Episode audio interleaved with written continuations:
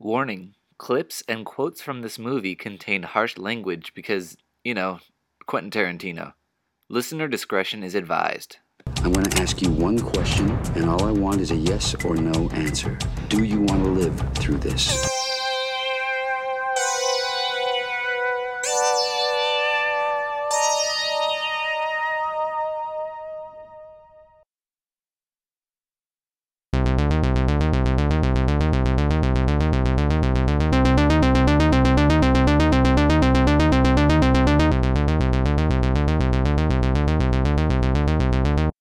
Hello and welcome to Scream 101. I'm Brennan Klein. And I'm Shannon Chalakian. Today we'll be discussing the 1996 secret vampire movie From Dusk Till Dawn, directed by Robert Rodriguez but written by Quentin Tarantino, and his fingerprints are all over this.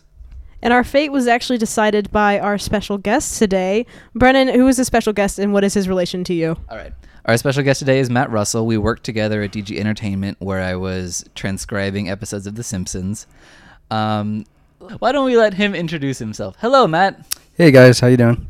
We're doing great. How are you? Oh, I just already asked. You already answered that. So, uh, how do you know Brennan? Uh, we work together. And how how have we gotten to this point here?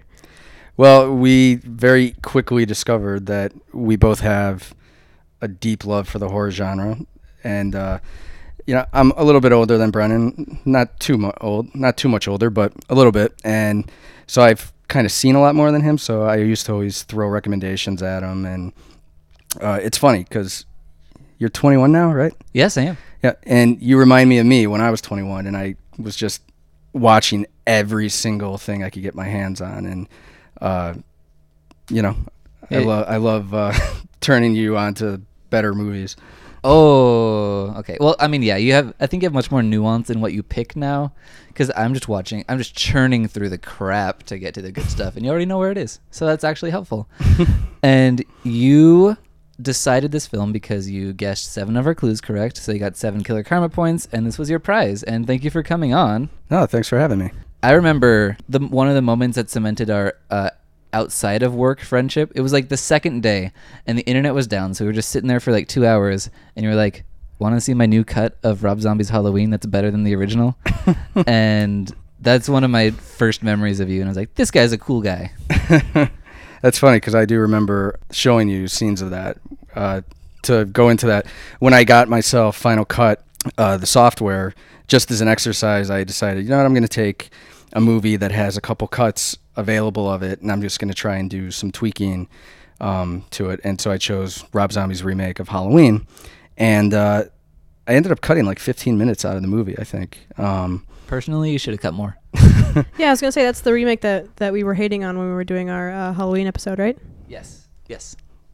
Well, uh, so yeah, I, I, I did that uh, as a project to myself, and uh, you know, I like showing it to people who are big horror fans because I like I'm kind of proud of scenes where some moments I cut entire characters out. Sometimes I cut I actually rearrange shots to try and draw suspense out of moments more. You know, it was it was a really cool uh, learning experience about editing. Yeah, and it's one of the reasons that you're here with us right now. So thank you, Rob Zombie, for that one thing. And just before we dive into our discussion, which is soon, um, one more thing. What are three of your favorite horror films? Three of my favorite horror films. Uh, well, my favorite movie of all time uh, is Halloween, John Carpenter's Halloween. And uh, uh, my other two favorite horror films, I would have to say Jaws is number two because that's in my top five favorite movies of all time. All right. Um, and third would be John Carpenter's The Thing, uh, who's my favorite director. Excellent. So yeah, Man I knew after my own Shannon and I were really going to get along. Oh, absolutely, absolutely. Although I haven't seen Jaws, so I, I guess uh, that should be You- on the you've list. never seen Jaws? no. we can do it for Fourth of July, maybe. Yeah, you should have come with me on Fourth of July. We watched it in 35 millimeter at the Aero. It was amazing. Ooh, awesome. Okay, so to start with our uh, 10 word reviews, I have two. How many do you have? Three? Yeah. And how many do you have? Uh, one. One. Okay, so let's do this in um, ascending order. So you may start, Matt. uh, my 10 word review is for Legend, and uh, it is Can't Go Wrong with Brian Helgeland and two Tom Hardys. Great. So my 10 word reviews, um, I watched The Addams Family, which is the movie my childhood was missing. Very funny, very macabre. and then also Addams Family Values because you know you got to do the whole thing, and it's uh, Joan Cusack's best role other than School of Rock. Okay, and my 10 words or less reviews. What about Sixteen Candles? Um, okay, The Muppet Movie. Charming, uneven road trip movie. Rainbow Connection is literally everything. Spectre. If we don't force a romance, the internet will explode. And Mockingjay Part 2. How the hell did they make the better half boring? all right, I've been in the theater a lot this week. yay. Uh, so as I had said just previously, now on to our main attraction, uh, our discussion. Again, there is splo- spoilers. Brennan, let's say the plot. As read from the Dimension Collectors series DVD edition that I got from Andrew Furtado last week's episode, Nightbreed Director's Cut, we One of my favorite DVDs ever. Yes. It's nonstop thrills when George Clooney and Quentin Tarantino that that's just that they're not characters. Star as the Gecko brothers. There we go. Two dangerous outlaws on a wild crime spree. After kidnapping a father and his two kids, the Geckos head south to a seedy Mexican bar to hide out in safety. But when they face the bar's truly notorious clientele, they're forced to team up with their hostages in order to make it out alive. So, as we say every single episode, we have a rating system. We rate uh, scariness 1 to 5 screams, campiness 1 to 5 perms, gore 1 to 5 severed limbs, and quality 1 to 5 unlucky stars. And this is actually the second George Clooney movie that we've reviewed for this podcast. So I'm, I'm glad that we're Cloonified up. yeah, still waiting on, on his most notorious, however, so got to get there eventually. Wait, are we talking Return of the Killer Tomatoes or Grizzly 2 the concert? Because both are fantastic. Was Grizzly 2 finished? No, but you can find it on YouTube on an unfinished work print, and Okay, it's that's what I mostly it's mostly there, except the ending is just dailies with no sound. All of the temp music is the uh, Michael Jackson Thriller album, so it's actually kind of better than if they'd finished it. God, that's just begging to be dubbed in, though. Like they've they've got to have someone on online who's like cut a ridiculous version of it with their own voices, right? I don't know if anyone's heard of this movie. That's fair. Okay. Anyway, so Brennan, why don't you start with scariness? Um, one to five screams. Go. Okay.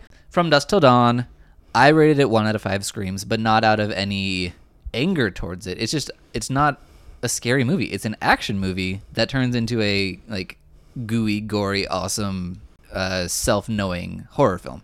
But it's it's not trying to scare you. It's trying to be Tarantino and kind of uh, engage with the tropes of movies and how these movies work. But it's not trying to freak you out. Um, although I will say the one scene in the beginning it wasn't scary, but it was thrilling.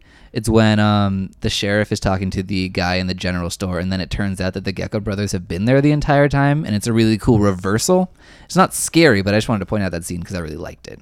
Excellent. Okay. Uh, so Matt, you picked this movie. Why don't you talk about how scary it was for you? Um, I, I do agree with Brennan. It's probably a one. Um, the scariest thing about it for me is really um, Quentin Tarantino's character of Richie because he is the monster of the movie. Absolutely. Um, you know, he's he's uh, very unstable, capable of very bad things, and especially when he's around Juliette Lewis's character of Kate. Um, there's never a scene where they're alone together. I mean, the most isolated they get together, they're in the back of a RV where there's other people. But um, you know, that's where I think the scare, if any scares come from, they come from that character. Yeah, I totally have to agree, and this is probably one of his best performances. Oh, I agree. I Yeah. think it's I think it's definitely his best performance. It's really um, it's really underplayed and and Mm-hmm. creepy. Yeah, and he's a creepy guy to begin with, like in real life. But uh, that's exactly so. My my Serena score is two out of five. Um, it's higher than than both of yours, and my entire reasoning was because of his character and just kind of like the underscore like rapiness of his character. Right. Um, which also I think is interesting commentary, considering that this is. I don't think it's trying to be scary, but considering that there is like monsters in it, and the scary thing is not the monsters at all, is really saying something. But yeah, It's like Nightbreed. I'm gonna stop bringing up Nightbreed eventually. I don't. I think I. I think it's one of those Nightbreed's one of those movies where you get to like it more as you as you leave it. Quick Nightbreed story though. I remember the TV spots for that movie when they sold it Wow. as a slasher movie. You know, and it was like he is a creature of the night or something, and it would like cut to the close up of the knife being drawn or something. Um, like those are cool scenes, but it's not the movie. Right. It's weird. Anyway, um, Sorry, side note. no, that's fine. We love side notes, but also we love moving on. Um, our campiness score. Uh, Shannon, how about you start? Okay, so uh, campiness for this movie, I rated it a two, just because. Why does George Clooney have a tattoo? Uh, You know? It looks great, and George Clooney's the best. I mean, his tattoo gets better when he takes his like coat off, and you see that it's like up the arm. Like that's that's like a cool- Spoilers. Well, I know. Spoiler alert. But there's that. Uh, other than that, it's not like an incredibly campy movie for the for the time era that w- it was in. Um, but it's just like, you know that like there was no woman who was on any part of the production of this f- film. Like you can just tell it's such a straight guy movie, and just it just. I'm just gonna. That's why I can't be score campiness score. It's just because it's like. I feel like whoever was making this was just like jerking off while making all these decisions. No, you're right. Lots of explosions, and I think part of the subtext is literally that women suck, because it's this um like all the strippers are vampires, and like let's stab all the women with the stuff. But Quentin Tarantino does. Well, there's some things- Cheech and Trejo. Yeah, that's true. Like there there are dude vampires, but for like a couple scenes in the middle, it got a little weird, Mhm. And then it gets awesome again. Um, actually, it was still kind of awesome. Never mind. Um, uh, da, da, da. Oh, campiness. My score, I gave it three out of five perms for several reasons. Um, first of all, Quentin Tarantino wrote this movie. I don't. I'm sure Matt could give me insight as to whether or not he wrote the part for himself. He usually does. I don't know if he wrote it for himself. It's possible. Okay, well, that character engages so much with Tarantino's foot fetish.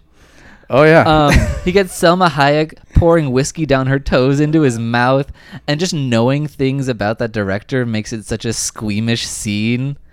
And um, I like the cutaway to Clooney when when Oh, uh, yeah? she focuses on Richie and he's just like l- looking around.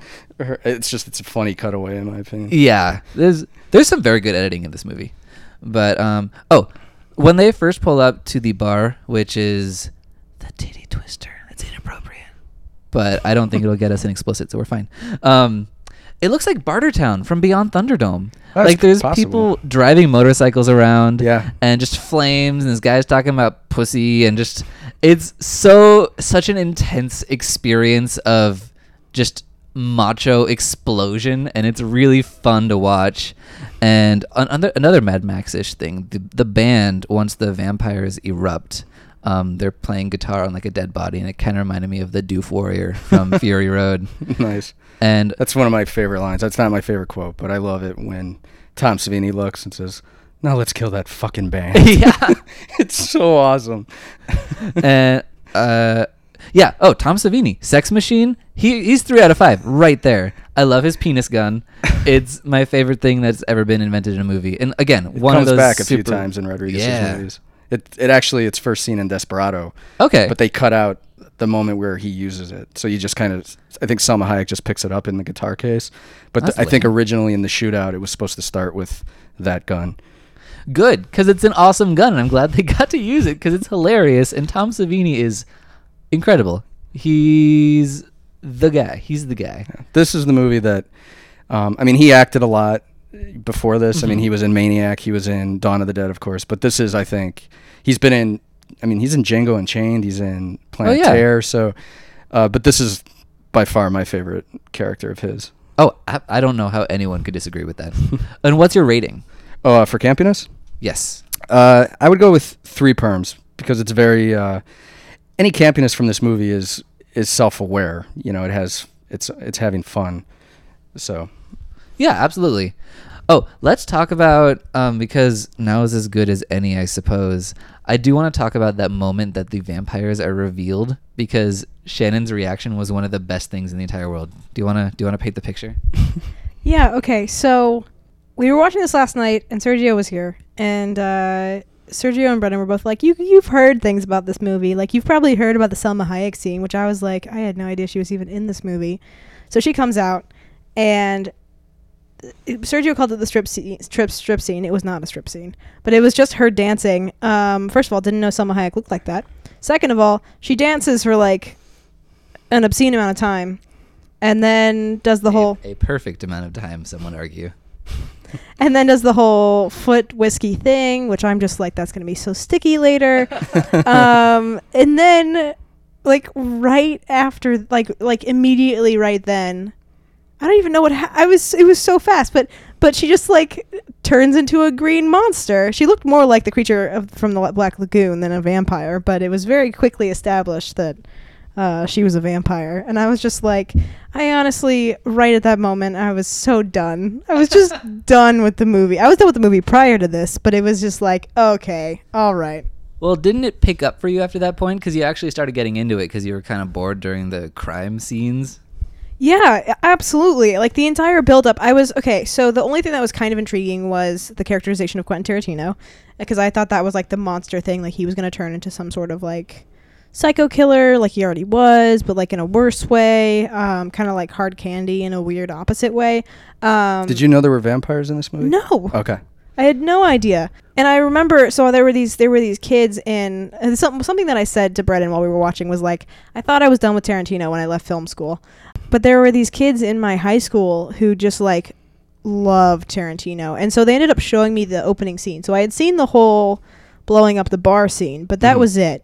Um, so I didn't know this was a vampire film. I didn't know what was gonna happen. Like I didn't know anything about this movie. Anyway, the buildup is happening. I'm feeling like really weird about the whole like rapiness vibe of this guy. And I paused the movie at the reveal and I was like I turned to Brennan and I was like, no, this is for this is for research. And I paused the movie and it said on Netflix that it had been an hour. It was like an hour Yeah. oh one. And I was like, you have got to be kidding me. Like it took a freaking hour before it even got to the point that the movie started with its main like issue. It was oh Well, it, what's cool about that is, first of all, this is a very divisive movie because that, like, there's horror fans who don't like it because it takes so long to get to the vampires, and then there's a lot of Tarantino fans who hate it because you know the first hour is the greatest crime movie ever, and then it becomes a stupid horror movie. You know, like when I saw this movie the first time. Um, I rented it from Blockbuster, which uh, is a video store. If you guys don't know, those were What are those? stores. Yeah, um, the greatest place to go to when you were a kid back then. Um, No, I, I rented some Game Boy games from Blockbuster. I've been there. so uh, I I rented it. I watched it.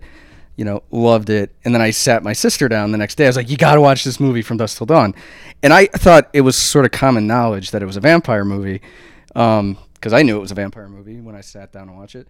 So I sit her down. We turn it on, and she's totally along for the ride. And then the second Salma Hayek turned into a vampire, she's like, "That's so stupid!" And she like stormed out of the mo- stormed out of the room. So. Uh, you know, it's it's funny to me. Like it's interesting to see like who goes along for the ride and who doesn't. And honestly, I think um, I think I remember reading somewhere or hearing somewhere that uh, it was never meant to be that long.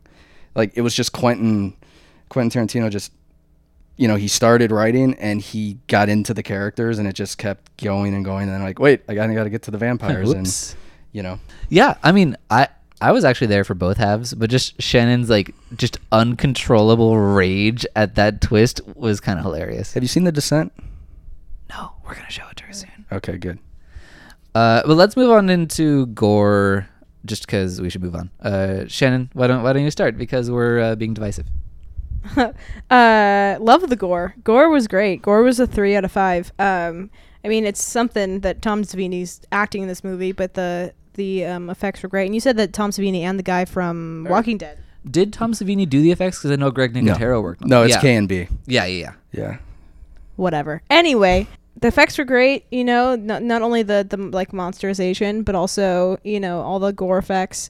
Uh, I hated I hated the uh, the guitar.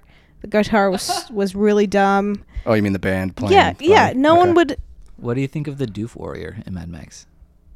I like the Doof Warrior. Why? So I just they they reminded me of the same thing, like this kind of like macho expression of just we're gonna go way over the top, and I dug it. and that's fine, but like the that's not like a practical guitar is the problem. Like it's it's got it's so thick and like heavy, and I just like like I can understand but they're vampires. No, no, I get it, and I can under, I can understand like using bodies for that purpose, but they just made it look like a body pillow that they were playing a guitar. It was I don't know, whatever. So I just felt very much like Tom Savini. Like, let's just kill the band. I'm done with it. but it, it was a good. It was a good plot device for uh, for the background sound. That was that was good. Um, no, but but uh, the gore was great. Um, you know all the ways that they destroyed every time they turned, and it was it was like green goo or or or part of their heads were were dissolved with holy water. Like that was really cool. And again, like if it was if that was the entire movie, like if 15 minutes of it were like these two brothers with the you know weird vibes, and then it turned into this vampire movie, great. But um, but it was just like so su- I didn't I don't know it was so sudden for me. Um, but yeah, so Gore loved it, awesome, cool. Uh, yeah, and I gave it four out of five severed limbs just because it's that's what it turns into in the last hour. It's just this unremitting gore fest, and it's so fun and it's so silly. Like it, it knows what it is. Like they're ripping out hearts and then staking them. That's so cool. Um, And you know whose heart that is, don't you? whose heart is it? This isn't a trivia question later. No, it's not. When he rips the heart out, uh, that's Jason's heart from Jason Goes to Hell. I actually, I, well, I didn't recognize the heart, Well, but when the guy was carrying it, I was like, "Is he gonna eat this?" Because that happens in that movie. Like a coroner eats a heart. No, apparently that's the same prop. I thought, okay, I didn't think that, but I'm happy that it is because it reminded me of Jason Goes to Hell, uh, which is that's fine. That movie's fine. It exists. um, I love the part where they kill like four vampire strippers on four legs of the table. Oh yeah, with Fred Williamson. That was a beautiful shot. It was gorgeous. and there's a there's some crappy CGI like when the vampires are like melting, but overall it is a lot of fun. It's got some cool gore. And what would you rate it over? I'm I'm with you. I I give it a four. Um, you know, one one shot. It's not the goriest scene in the movie, but I just love it when uh, when sex machines state walking by staking all these bodies, and at one point, and also if you watch the DVD, they they talk about you know Tom Savini, his like worst fear is glue. Like he says he'd have a recurring nightmare of of uh, having glue in his armpits and his elbows, you know, and his knees. Um, he's just he hates to be sticky, and he'd be like, "Don't As get a it." makeup artist, that's a great thing to have. exactly right. Um, and he would just say like, "Don't get it in my hair, don't get it in my hair." And if you watch, like the second time he stakes somebody, this just big gob of blood just squirts right in his hair, and he doesn't miss a beat. Like he just kind of throws his hair back and like flips the stake and goes on to the next one. Aww. It just it cracks me up every time. Oh, they were just torturing that poor man. Although he's tortured enough people too, so I guess we're even. Anyway, you have anything to add to that, or should we move on to quality? Yeah, we can move on to quality. All right.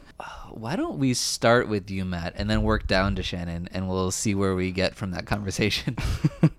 Uh, for me, actually, I give it between in four and five. Uh, Mhm. I really love this movie. It's it's it's my personal favorite of Robert Rodriguez's. Um, I love Robert Rodriguez as a filmmaker, and I love a lot of his movies. But um, The Faculty was the first of his movies I had seen. This was the first that really uh, introduced me to him as a filmmaker, and uh, you know they've they've uh, him and, and Tarantino have tried to you know they've gone back to the grindhouse formula as Yeah. we know with grindhouse planet terror and death proof and to me this is this is the best one that they did where um, like one thing that this movie has that death proof for example doesn't is death proof is primarily it's it's a group of characters hanging out before the horror gets introduced here you have a conflict that you know the gecko brothers are they going to get away and you're involved with them and and you know what are they going to do to this family you know like you're along for the ride before the horror kicks in so yeah that would be that's my rating That's a good analysis. Um, I I rated it a little lower. I rated it three out of five Okay. because I enjoyed it. I thought the marriage of the two genres was a little imperfect, like as an overall arc for me, because I liked both halves, but I didn't really see them like uh, together, kind of cohesively. Um, but what I liked is this is a super silly horror film, but the, there's real characterizations in the script, like they're actual characters yeah right and the part where like the preacher needs to find his faith to save his family. I'm like, is this a Kirk Cameron movie? But um, like there's actual there's multiple conflicts going on. The characters are interesting.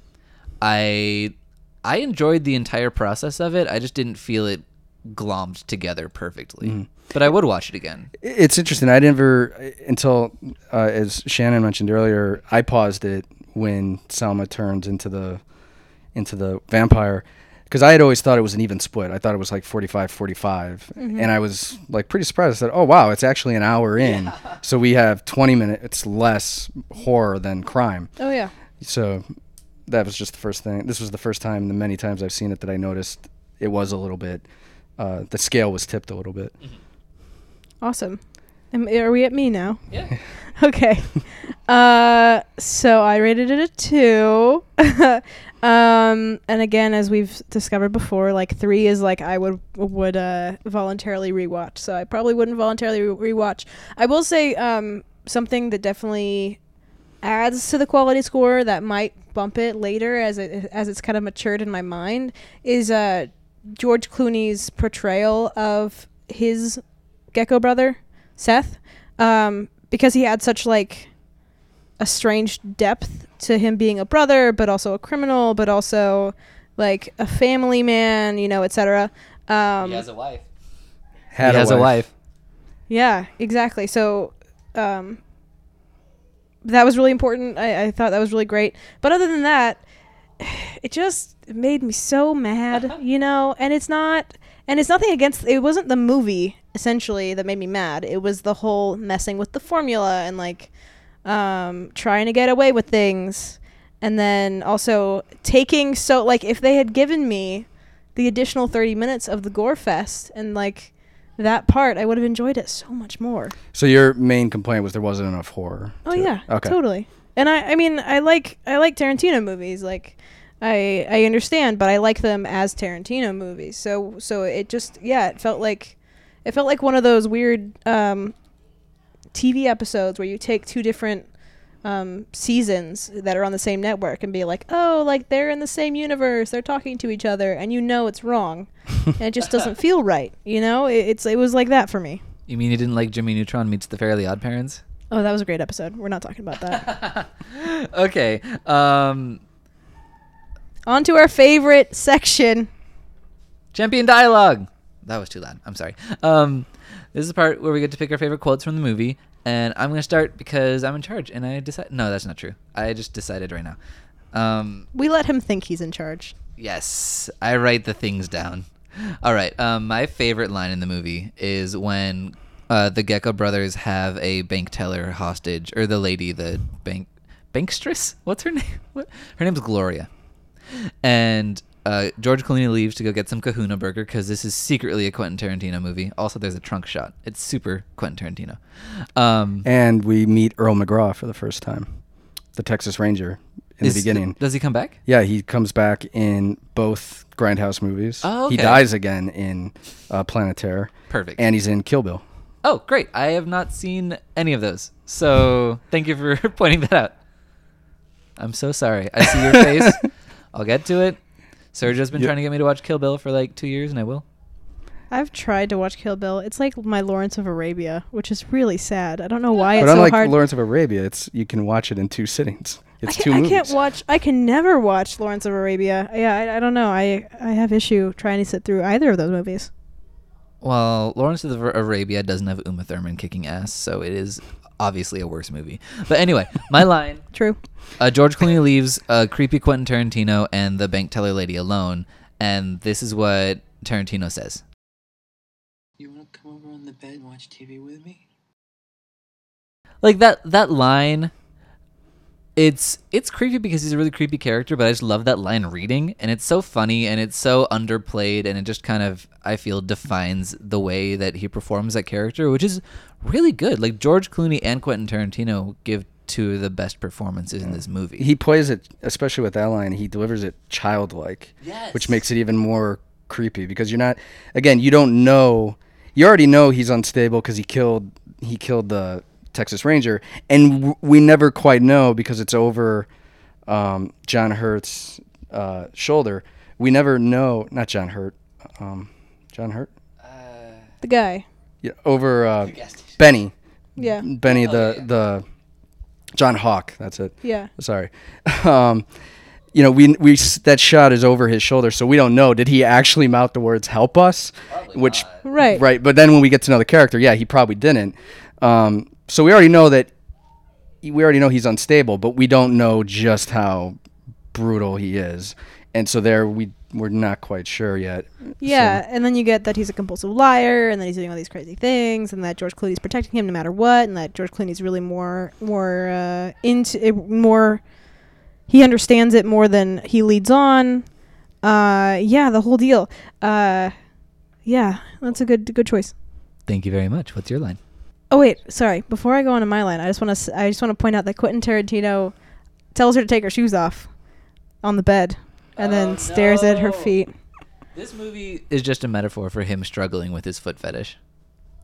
Ugh, creepy. Okay, so uh, my champion dialogue um, is very simple. It just uh, it was like in the middle, in the middle of the the first round of the of the vampire fight scene, um, when we kind of take a break and uh, and it's Tom Savini and Juliette Lewis, and this happens, and it's just the line where they're introducing themselves, What's your name, girlie? Kate, what's yours? Sex Machine. Pleased to meet you, Kate. and Tom Savini just delivers it like like his parents named him Sex Machine. And Yeah, it's so matter of fact. Yeah, but he's also like so polite about it, you know. Like, Sex machine. Pleased to meet you, Kate. exactly. Like it's not Back to like a yeah, it's not like a you know sex machine, and he like pops his pistol, you know, from his pants or whatever. I would love to see his business cards. That'd be great. Oh my gosh. Sex Machine Johnson at your service. Oh no. Matt, what is your line? Uh, my champion dialogue. It's so tough. This movie's got so many great lines, um, as most Tarantino movies do. All Tarantino movies do. Um, so I actually would be. I have two, but the one I'll pick is George Clooney's monologue of uh, dealing with the problem and coming to terms with it. You know, which is Does anybody know what's going on here? I know what's going on. We got a bunch of fucking vampires out there trying to get in here and suck our fucking blood. And that's it, plain and simple. And I don't want to hear anything about I don't believe in vampires. Because I don't fucking believe in vampires. What I believe in my own two eyes, and what I saw is fucking vampires. and it is just the greatest, greatest uh, example of characters getting on the page of look, this is what's going on, and we better get we better get going. I mean, I think the only time it's been done as well is in John Carpenter's The Thing, which is I don't know what's in there, but it's weird and pissed off, whatever it is. Yes, that opened our episode. that Yeah. line. Yeah. Um, but yeah, and I think it's kind of a model for how the audience is supposed to react to it too. Like it's vampires, get over it. We're doing this. Yeah. Which you need because out of nowhere, va- like Salma Hayek turns into a vampire. Yeah, but also I mean, and the the preacher says the same thing. Like like I, I you know I don't believe in vampires, but I believe what I see, and that was exactly you know reiterated. Has So- anybody read a re- anybody here read a real book on vampires? I mean, a real one. You mean like a Time Life book? That was great. Yeah. was that your was that your runner up line? No, my runner up my runner up line was um, at the very end. Spoilers when Cheech shows up as uh, Carlos, and the bar explodes, and he goes, "What was going on in there?" And Clooney punches him, and it's like, "Why out of all the godforsaken shitholes in Mexico do we have to meet here?" You know, he's like. What were they psychos? Did they look like psychos? They were vampires, you know. Psychos don't explode when sunlight hits them, you know. Yeah, that was a great scene overall, entirely. There was an there was a uh, kind of like an underrated part of the fight scene too, where Juliette Lewis takes her cross off and stuffs it in the guy's mouth. Yeah, and and just he just like explodes, which I thought was was so good. Um, and this was before they started talking about like what what destroys vampires, blah blah blah. So so that was uh, that was good good on her. does anybody have any silver? Okay, then who cares? Yeah, exactly.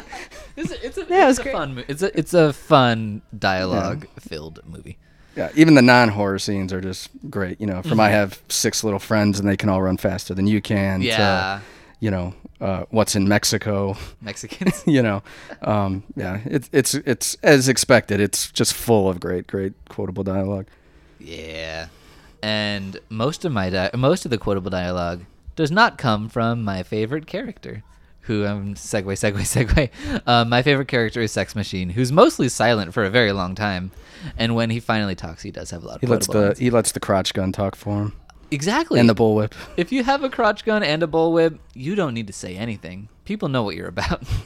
and he's my favorite character just because I love Tom Savini as an artist. I love him as the creator of so many of like these nightmare scenarios. But then just I was so surprised. To, like I've seen him act before. I've seen him in Dawn of the Dead and his cameos and whatever. But in this, it was just kind of this new vision of him. Like it was so transcendent. I was like, Tom Savini has exceeded all of my expectations for any human being. and That's exactly this how I felt when I saw it the first time. He's great. He's got some great arms too. And uh, Matt, what was your favorite character?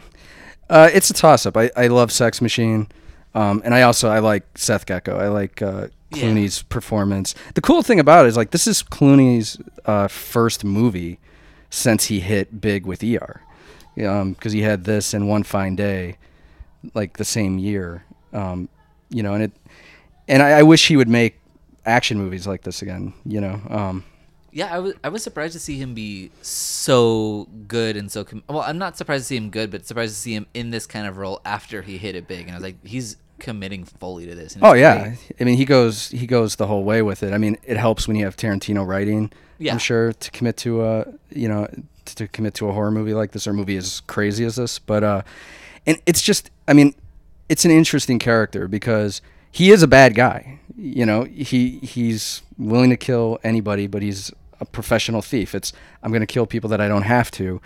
And I always found the dynamic between the brothers interesting because here you have this brother who I'm, look i'm a professional criminal. I'll do what i have to do. And then he has his crazy brother who you know seth kind of has this guilt himself like you know do you think this is what i am? You know the crazy things you do. Like this isn't what i do you know? And i just i found that interesting of this brotherly love for a character as completely irredeemable as richie is you know? Just you, you know. Okay, so uh, my favorite character, I have written down that it's Sex Machine because Tom Savini is wonderful. However, um, I'm going to change my favorite character because we need to talk to talk about Domino. Uh, that's not his name, I don't think. His name is Frost, I believe. He's the guy that Oh, wa- Fred that was in Nam. Yeah, so I'm calling him Domino because uh, some of his character building was just the fact that he's trying to stack dominoes on the tables that um, these strippers are dancing on, and he gets like upset over the fact that these very sexy ladies are messing up with with his dominoes. You know? I feel like that's what I would be like at a strip club. I'd be like, "Hey, lady, your boobs just knocked my dominoes down. I'm very upset. Go away." right and and uh um and then he goes into the whole nam thing obviously this movie is bringing me back to high school a lot but there was also this this trend Did you go to high school in Nam? No. Uh there was this trend in high school where a whole bunch of these boys would constantly start their conversations with um when i was in nam. Oh, just seamlessly for no reason. It was like every conversation they had they said well when i was in nam you know and blah blah blah blah blah. And i why didn't would they do that? I didn't realize until today, or until yesterday actually, that it was a reference to this movie, and it was a reference to how great this movie was, and and and just that part of the movie, because it was these were all film buff kids, and and they just like must have seen this movie, and then translated that into like they made it essentially like their own personal meme, and were um, putting it in all their dialogue. Uh, so when I when I listened to the to that monologue, I was like, oh, okay. But there's a lot of movies where characters go, you know, That's I was true. in Nam. That's you know, true. through the 80s and 90s. That's true. So uh, it was one of those mo- moments, I Mm-hmm. guess. But uh, I have a, I have a distinct feeling that it happened to be this one that was like especially important to them. Um, but he w- he's a great character. He's the one who like takes the heart directly out of the chest. um, how someone develops that skill, I don't know. I love how they they.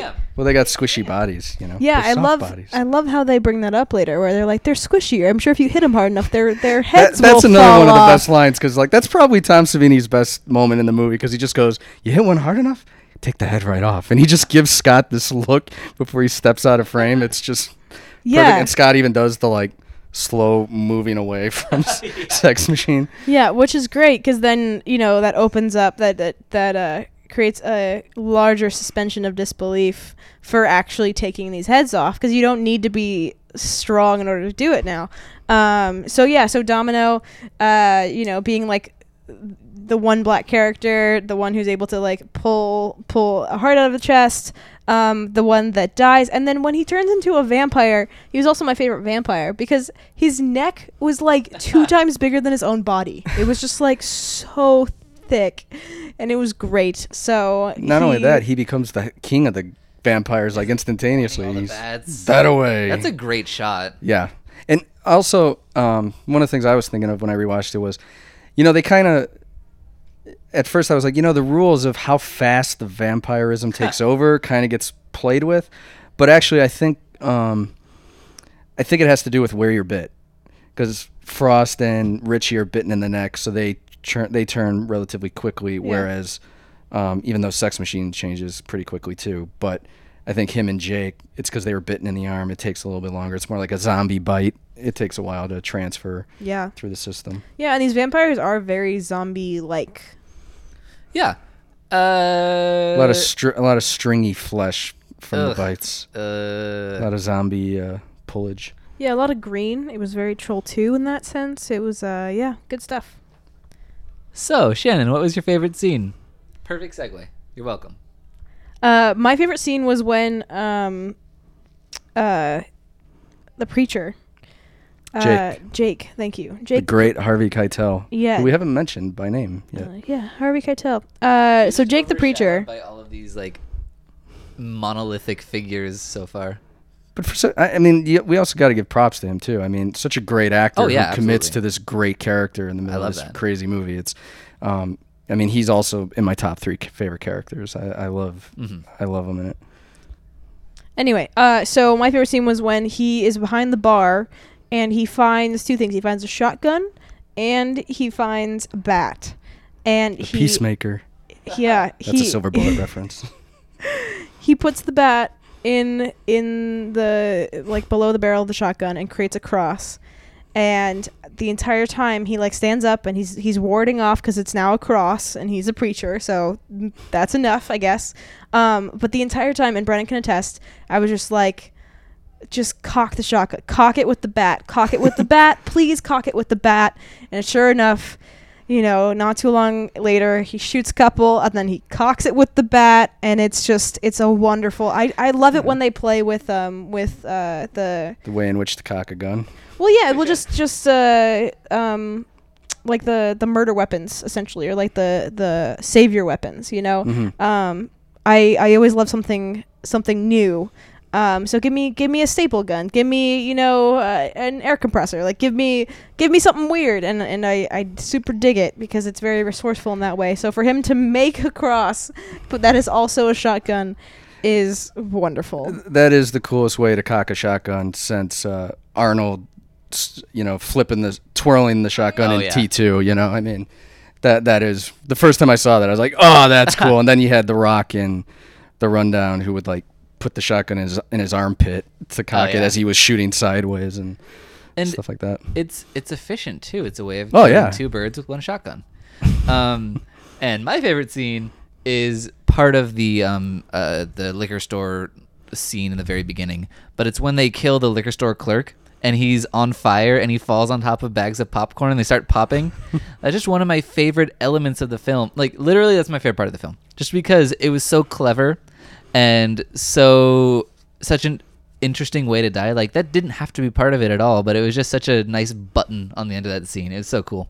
It was so well choreographed too for the brothers to just be like, you know, uh, what was Seth and what was the other name? Richie, Richie to just be like Richie shoot the bottles and he's like got it and then he shoots the bottles and then the other one lights lights the toilet paper after kicking the Ronson all down uh, that was a that was just a great well choreographed scene that was nice and compact why couldn't the entire movie be nice and compact like that anyway sorry I'm over it I swear So what's your favorite scene, Matt? my favorite scene would actually be the entire opening scene. Okay. From uh, Earl McGraw first showing up, them having this conversation. Michael Parks is an amazing actor, and you're just totally pulled into him as he's talking. And then to have that reveal that the entire time Benny's been acting, like to make sure, like, let on that he's not, he's not acting scared. And the bickering when he's like, you know, under the circumstances, I ought to get an Academy Award for how natural I'm acting, you know? Um, and then from that to Clooney, you know, just being he looks Rodriguez knew how to shoot him. Like he Oh, just yeah. looks so cool staring into the frame, you know, staring right into the lens with the gun aimed. Um, the dialogue in that scene is amazing. It's one of the best like ways if you're if you're a screenwriter and you want to know how do you capture your audience in the first your reader in the first 10 pages watch this opening scene you know? All the way to them walking out of the out of the convenience store you know bickering while it explodes behind them that's that's become a cliche now with you know guys walking with explosions behind them and not paying Cool attention to it. don't look at exactly. explosions. but rodriguez was i think he was the first to do it between desperado and from dusk till dawn. So um, That is a fantastic scene. yeah, that is hands down. Uh, and then the shootout is great. You know, Yeah, absolutely. And let's dive right on into the games. Uh, we're gonna do. we're gonna do a similar game that we did on the Nightbreed episode, where it's kind of like Matt is our resident, in quotes, expert on From Dusk Till Dawn because you've actually seen it before, and you're the fan. So we're gonna do a trivia game called the Mind Twister. um, but for every question that Matt gets right, you're gonna get one point, and Shannon's gonna get two points for every question that she gets right. got it. Three points did not work last time. That was a mess. so I'm just trying to even the tables. But he didn't rewatch his movie. Is the thing. That's true, but we will see because some of them are very difficult. So I was just trying to even the even the balance. Um, let's get started. Question number one: What is the name of the liquor store the Geckos the Gecko brothers lay siege to? Who answers first? Just whoever comes up with it first. Yeah, raise your hand. Should Shannon go first, and then I'll just say if that's right or not. No, you. Oh, if, okay. if you know the answer, you say it. Okay, it's Benny's World of Liquor. Yes, it is. You got two, one point, one whole point. Um, number two. What is the name of the motel where everybody stays? The Mean Old Bastards Motel. No, Shannon. Not a clue. No, it's it's the Dewdrop Motel. Again, they get easier because all my specific questions I kind of front load. um, okay, this one, we'll see. What movie reference can be spotted on Scott's T-shirt? I'm glad I didn't mention that earlier. If you Matt, if you know it, you can just say it. I, I want to give Shannon Okay, a give, shot. you give. Okay, we'll give you a couple of seconds head start. It's Assault on Precinct 13. Yeah. His T-shirt says Precinct 13, which I can't believe that shirt's not available online anywhere. Sure, it's so it's so simple. Yeah, you would think it would be out there. Have it. Whatever. Uh, number four. What town do the Gecko brothers plan to take refuge in? At the end. Uh, do I don't. that's I'll even give you a hint on this one. What's the name of Robert Rodriguez's network? Dimension Films. El Rey. Oh yeah, yeah, El Rey. Okay. well, Sorry, because he did his network is named El Rey, which is why I recognize that. I believe that comes from the the Getaway, from the novel The Oh. Getaway. I think that's where they get El Rey from. Nice. Uh, name two of the three characters played by Cheech Marin. uh, Carlos, and you need the names, just like the guys. Okay, so like, like Carlos, he was also in the very beginning, um, but he was also the guy who was talking about all the different types of pussy, right? That him? What, what guy was he in the Oh, uh, he was. I mean, you named two, so you're fine. Okay, so yeah, but but he was in the beginning, and he was what did he he what was he doing? He was Border Patrol. Oh, oh yeah yeah yeah yeah. All right, number six. What condom brand does Scott use to make makeshift Molotov cocktails? That that's not what a Molotov cocktail is, my dear. But okay. Makeshift. Fire, whatever. Condom bombs. Yeah, they're more like Oh, uh, it's holy water water. balloons, It was holy hol- water balloons. Okay, basically. whatever. I, I it, there was fire. I was like, that seems right. I don't know what it is. I'm just gonna guess it's red apple. No, but that would be that would be awesome. yeah, that cigarettes and condoms. That's that'd be funny if they did both of those. Like the the rabbit in red.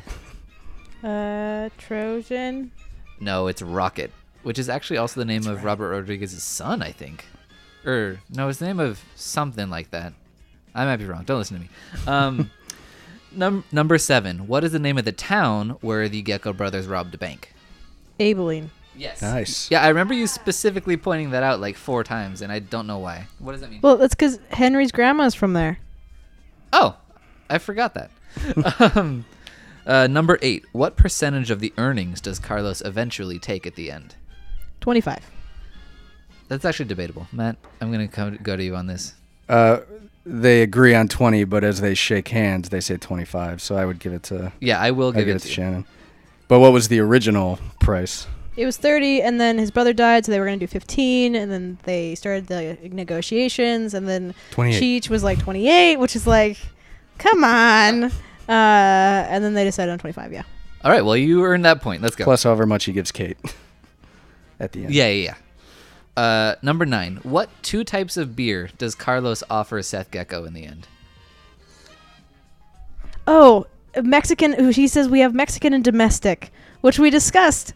Doesn't make any sense because they are in Mexico. Therefore, what what the heck? Yeah. Okay, I just liked that See, you did, you're doing pretty well for not staying with the movie the whole time. Okay, number ten. We need more questions from earlier on in the movie when she wasn't Yeah. along for the ride. Wait, that's actually so true because I haven't gotten any from. I literally like You even couldn't remember the Border Yeah, Patrol even the border agent. patrol. It was just like uh, I, don't, I don't care. And But then you it did was like- remember Cheech at the titty twister. yeah, yeah. All right. Uh, the last one should be pretty simple. It's what is the name of Salma Hayek's stripper character? Oh, uh, it was it like. I, this is gonna. This is like. I was gonna say like pandemonium folklorico, but it's completely wrong. It's only half wrong. Yeah, Matt, it's, you uh, come in for this? It's um, ah, it's the first word I always get. It's Santa. It. Santa Claus. I, I don't even want to mispronounce it. I can't remember what it is. So it would be pandemonium. Santipico. I don't know. All right, We'll we're get- we'll- tripped up by the Spanish. It's Santanico Pandemonium. Satanico. There you go. And for the record, my stripper name is Savory Butters. I got it when I was at Costco. the next game, I'm gonna play you guys some audio clips on my phone so you guys can hear it. Okay. But I'm gonna splice them in later. But you can still react to them. I just want you to be able to hear them. I was expecting you to use the the, the Carpenter uh, tracks. That was the solution back at the game that he used to have with. Uh, is it a Carpenter song or a John Carpenter Yeah. title? And The you're like, I ran Carpenter of- game. yeah, I ran out of Carpenter titles. I was like, so go with track names from the scores. I expected you to do that. And the next game we're going to be playing is called The Carpenter Game Part 3 in 3D. Is it really? Yes, it is. Um, it's not exactly what you suggested, but um, because Matt is such a huge fan of John Carpenter and Shannon is like a blossoming fan of him as we watch more of his films, um, this game is kind of more complex than the ones that we've played before, which were song titles versus movie titles, because I ran out of both. Um, so this is going to be is this a line from a, Car- a Karen Carpenter song or a line from a John Carpenter movie? And you're going to hear the audio clip at the end to confirm whether or not you're right. Does that make sense? Oh, okay. Sounds good. So, does Shannon answer first, and then I confirm or deny? How do we do that? Um, I'm gonna say with whoever answers first will get the point regardless. Oh, okay. Um, I gotta catch up anyway. I tried to make these pretty obs- uh, like not like it's not like it's Halloween. Everyone's entitled to one good scare. Like it's stuff Right. that could be either, Okay, and I'm gonna read them all as if they're dialogue. gotcha. All right, you ready to start? Number one, something in the wind has learned my name. Uh, John Carpenter. Carpenters. Something in the wind has learned my name. Wow. Okay, yeah, that's fine. So I'm actually gonna give the point to Matt. So I'm just gonna do whichever you, you both can guess because that game is fun. All right, sounds Oh, good. okay. Number two, it should be right outside my door now. Carpenter. John Carpenter. What do you think, Shannon? Mm, the Carpenters. We'll just make it fun. It should be right outside my door now. The Fog. Yeah, that's the fog. Okay, so Matt gets point. Number three, I'm talking to whoever's listening out there. John Carpenter. Shannon? The Carpenters. I'm talking to whoever's listening out there. Okay, what movie is that from? Yeah, you Big should, Trouble in Little China. Yeah, That's is. Jack Burton and the Old Pork Chop Express. you should pretty much listen to Matt at this point, probably. Number four, it seems I always wind up here with you. Okay, no, that's got to be the Carpenters. I'm gonna go Carpenters on that one. It seems I always wind up here with you. Good. Sounds like a lyric. My dad is gonna be so excited. He's always like, we watched like Friday the Thirteenth, and he's like, "Where's the jo- the Carpenter game?" And I was like, Let's play the Sean S. Cunningham game. Um, all right, number five. I've made my mind up. I must live my life alone. Let Shannon answer first before you answer, Matt. It's the Carpenters. I, I'm going the Carpenters too. I've made my mind up. I must live my life alone. I love that song, and I I'll have to make these harder next time, but I still like this game. Um, number six. We need like a buzzer. I, I, I should have brought like the taboo buzzer or something. oh yeah, yeah, yeah. I, we actually have that game. Well, also it, this would be a lot harder if if both of us didn't like had the same disknowledge of uh of John Carpenter. But again, I am budding as as and uh, Matt is not. You're right. I, well, I was trying to pick lines that weren't like iconic lines, but Matt has seen these too many times. Um, but this line is, "We found something.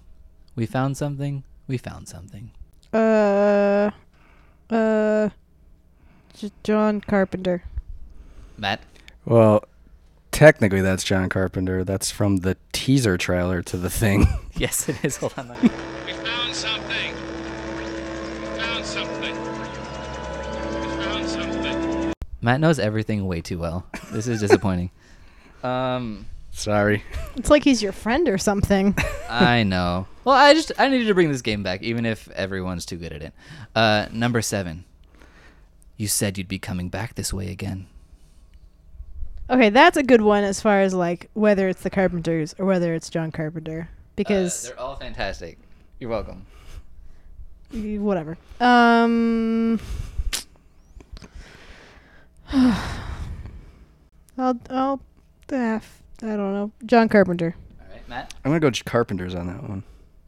All right, and the answer is Said you'd be coming back this way again. that's from Superstar, another classic song. So Matt gets the point. I'm glad that no one knows any Carpenter songs. Though. I'll be honest though, that one was a little. That one had me thinking for a second. But I was like, you wouldn't know, in the Mouth of Madness or movies like that. That would probably come from. So, the later if 90s you say so. Number eight. With your mind, you have the ability to form and transmit thought energy. Shannon. Please tell me that's not the Carpenters. Like that's got to be John Carpenter, right?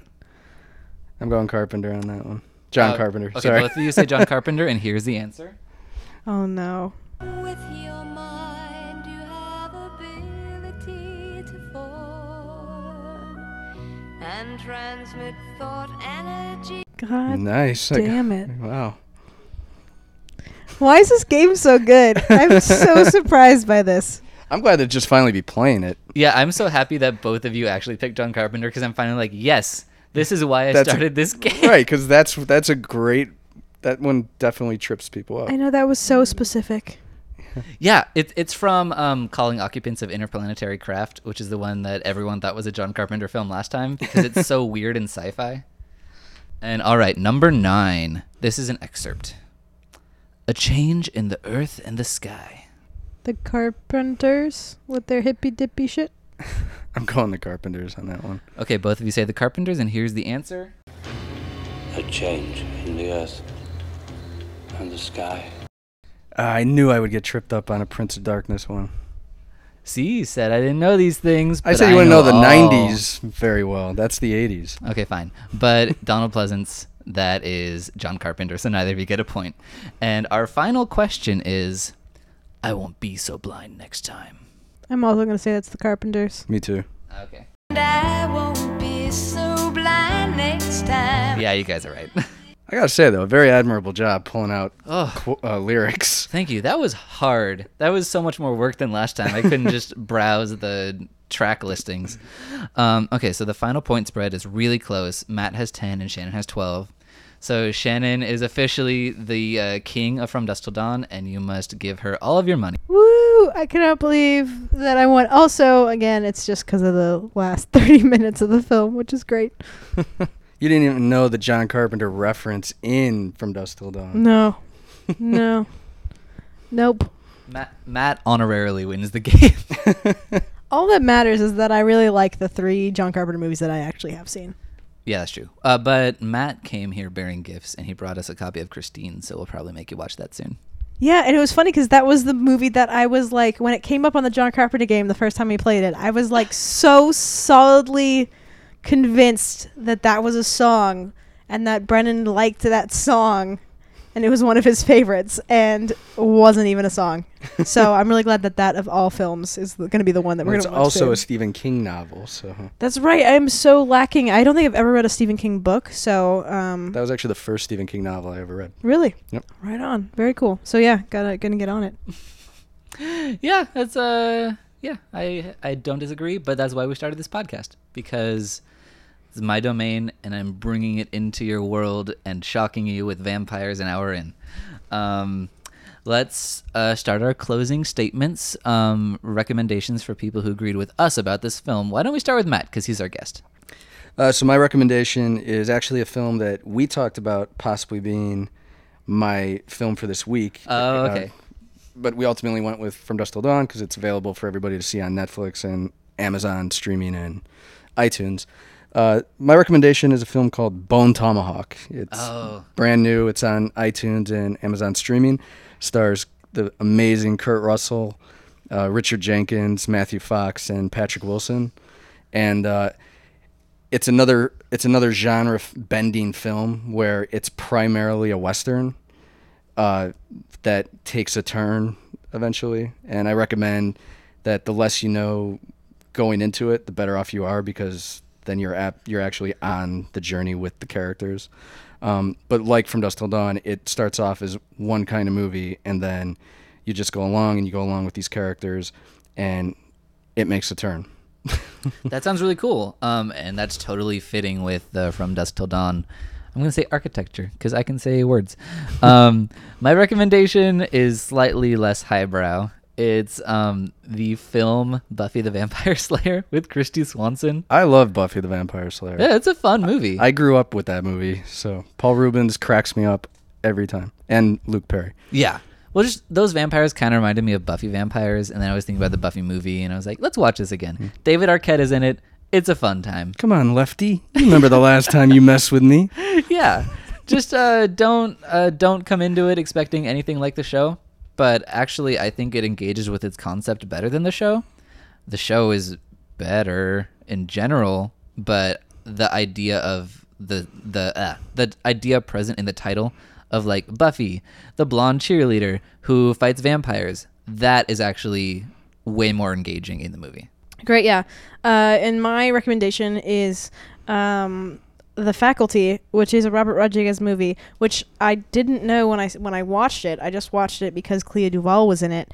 Um, but it was very very good, and there's such a weird. It's such a weird star-filled cast because I Jon feel Stewart. yeah, people are people who are in that movie are, are far. I feel far more famous now than they were back then. Obviously, For the longest Um, time, Jon Stewart was Mr. Uh, I can't remember his name in the movie actually. Yeah, he was. Um, That was what he was known for. And he was. Uh, He was in Big Daddy. yeah, he was. He was Adam Sandler's roommate for Yeah. the longest time, and then Daily Show. Yeah, yeah, yeah. So he was great in that as the chemistry teacher. Um, Salma Hayek is in it. Bebe Neuwirth is in it. Usher is in it. Elijah Uh, Wood. Josh Hartnett. Yeah, Elijah Wood, Josh Hartnett, uh, that, that other girl. Robert Patrick, Oh yeah. the T one thousand. Uh, Jordana Brewster is in it. Um, and Clea Duvall. I mean, it's great. So, so yeah, it's uh, it's awesome. Um, it's probably one of my favorite high school horror films. Uh, yeah, yeah, that's my recommendation. All right, and we'll move on into the clue section. If you guessed our clue from last week, we will be watching Stage Fright Aquarius, which Matt actually guessed. So he gets another killer karma point, which he's working towards something that we have yet to decide. Can I ask? Did anybody guess this movie? Uh, we didn't hear from anybody guessing this movie. I I was gonna say because even I knew what the movie was, and I was like, "Really? I don't even know what that is." Which is good because my, uh, you know, my dad. We talk about my dad all the time. My my dad was like come on, like the the clues used to be impossible and now they're too easy and blah blah blah blah. And I was like, I'll tell Brennan that and you'll never get another one ever again. and then, uh, but I got a text from him. I always get texts from him after he's listened to our podcast. But I got a text from him and it was just pictures of this guy putting his bag I- into an overhead compartment on a plane. Right, and they were blurry, and it was you know atrocious. And it's it's common for me to get random um, things from my father, but at the very bottom he put Robert Rodriguez, and then uh, I got the confirmation this morning that he did guess the clue right, and that it was from Dust to Dawn, and uh, uh, he was like, "That's so funny because I saw him on I saw Robert Rodriguez on the plane yesterday," and I was like, "Yeah, I know." That's awesome. Well, cool. And I'm trying to find a happy medium with the clues because if they're so hard, it's just really diff. Like it's difficult for everyone. It's kind of obscure, but it's just kind of like depending on how creative I am that day. Especially the most obscure, the, the more obscure films are tough. Definitely tough to. Yeah, absolutely. But uh, speaking of, here's the clue for the episode we'll be doing two weeks from now. We're tying together some loose ends with a film that really should have starred Jamie Lee Curtis and Heather Langenkamp.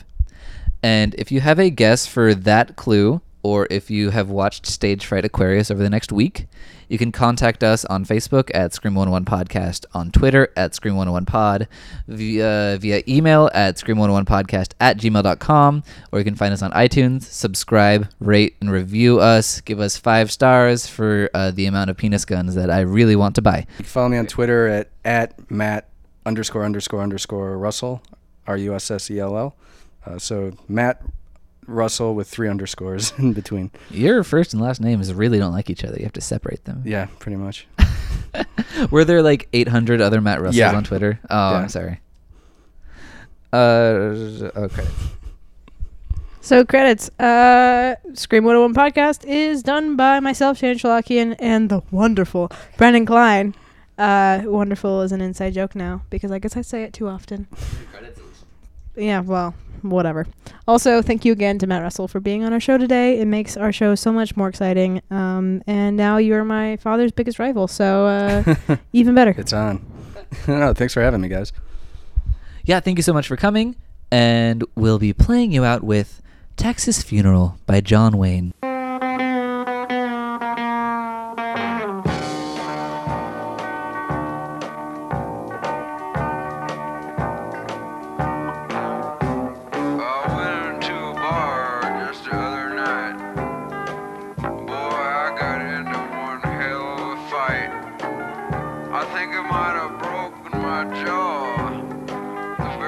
Very